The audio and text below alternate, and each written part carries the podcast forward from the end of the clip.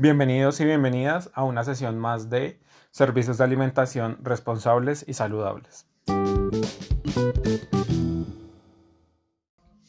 El día de hoy hablaremos de la Resolución 2674 del 2013, que en su capítulo séptimo nos menciona las condiciones generales que se deben cumplir al interior de los servicios de alimentación con el fin de evitar la contaminación y las alteraciones de los alimentos. Hoy hablaremos en especial de la etapa del almacenamiento esta etapa requiere el cumplimiento de los siguientes seis puntos. El primer punto es un control de PEPs, primeras entradas y primeras salidas, con el fin de garantizar la rotación de los productos. Para ello debe darse salida a los productos y materiales inútiles o en desuso que se encuentren en el interior de nuestro servicio.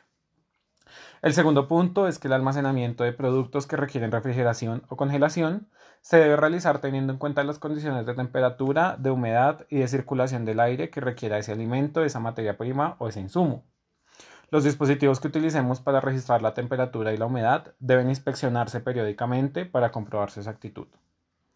El tercer punto es que el almacenamiento de los insumos y materias primas debe realizarse con el fin de minimizar su deterioro y de evitar las condiciones que pongan en riesgo su inocuidad.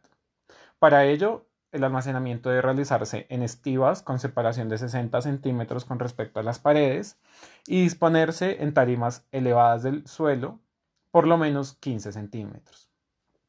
El quinto punto es que en los sitios o lugares destinados al almacenamiento de materias primas, de productos o de insumos, no deben realizarse otro tipo de actividades diferentes a esta misma.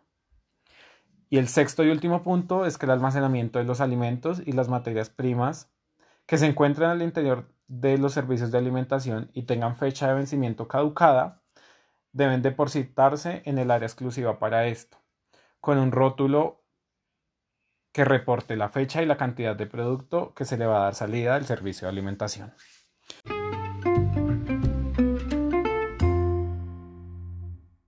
Con estos seis puntos en la etapa del almacenamiento contribuiremos a servicios de alimentación más responsables y más saludables.